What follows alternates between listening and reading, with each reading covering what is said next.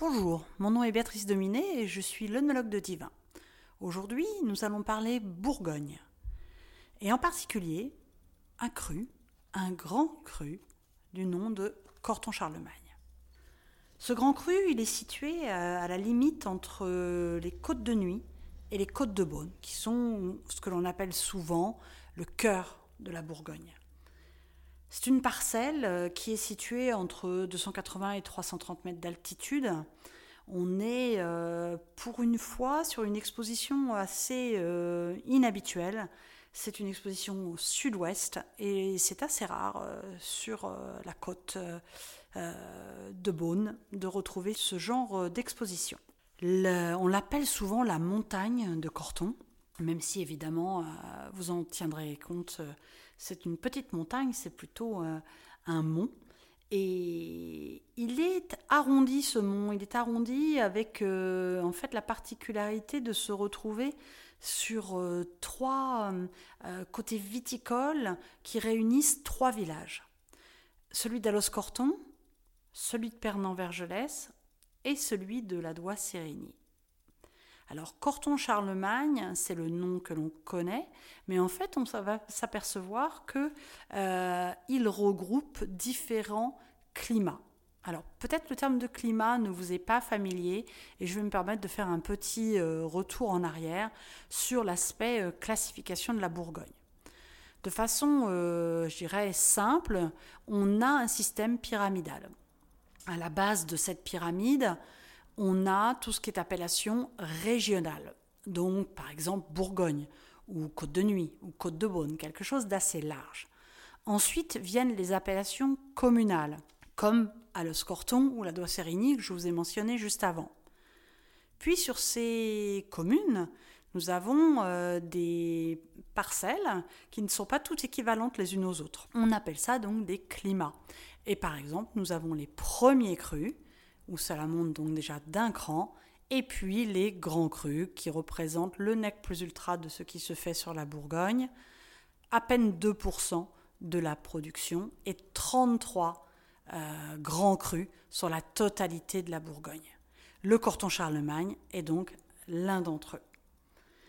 C'est une vigne euh, qui est euh, historique puisque on en entend parler, ou en tout cas on va retrouver son origine, on va dire, euh, en 775. Oui, 775, ça date un petit peu. C'est donc l'empereur Charlemagne qui va offrir cette vigne à la collégiale Saint-Antoche de Saulieu. Et elle restera dans ce patrimoine pendant un millier d'années. Donc on est sur quelque chose de très ancien. Et ce fameux carton Charlemagne y réunit donc différents climats. Le Charlemagne, en Charlemagne et quelques climats voisins. Pas facile à comprendre que euh, des noms aussi proches soient euh, finalement distingués sur le parcellaire de manière différente. On va en retenir juste un nom, le Corton Charlemagne, ça sera plus simple. C'est un terroir euh, qui est assez pentu, on a 20 à 23% de, pente. Euh, la coupe géologique euh, rejoint différents types au niveau des origines. tout d'abord l'origine du Jurassique hein, qui remonte à 145 millions d'années. C'est la partie qui va entre Ladois-Sérigny et une autre commune assez connue qui est Meursault. Puis nous avons aussi une partie de Marne euh, des terroirs qu'on retrouve beaucoup en Bourgogne, dont la couleur varie du jaune à l'ocre au brun, et qui est assez riche en argile. Et pour finir, sur cette dernière partie de, coupe euh, géologique, nous avons aussi un banc calcaire qui alterne avec des marnes. Donc le côté marno-calcaire, c'est assez traditionnel sur la Bourgogne. Ici, sur ce vin, nous sommes au domaine Musard. Euh, c'est un domaine très ancien c'est une très vieille famille centenoise, donc du village de Centenay, euh, où l'on est viticulteur en fait de père en fils depuis neuf générations. Je crois que la première trace que l'on a de cette famille-là date de Jacques Musard en 1645. Donc euh, aujourd'hui, euh, ce sont deux frères qui sont à la tête de ce domaine-là, un domaine qui fait 17 hectares, ce qui peut paraître pas énorme, mais sur la Bourgogne, c'est déjà un, joli domaine. Et sur cette cuvée, de Corton Charlemagne dont on parle aujourd'hui. On a une robe qui est très jolie, euh, un or pâle avec des reflets verts. Le bouquet est délicat, on est sur des notes beurrées, de pommes au four, d'agrumes, de tilleul et même de miel. C'est un vin qui est sec, mais qui a aussi une certaine rondeur, une belle vivacité.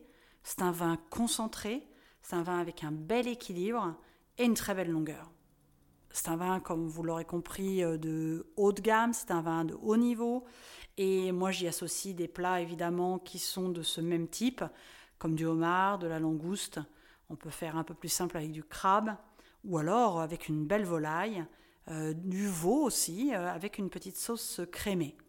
Je pense que avec cet ensemble-là, vous avez de quoi vous faire plaisir.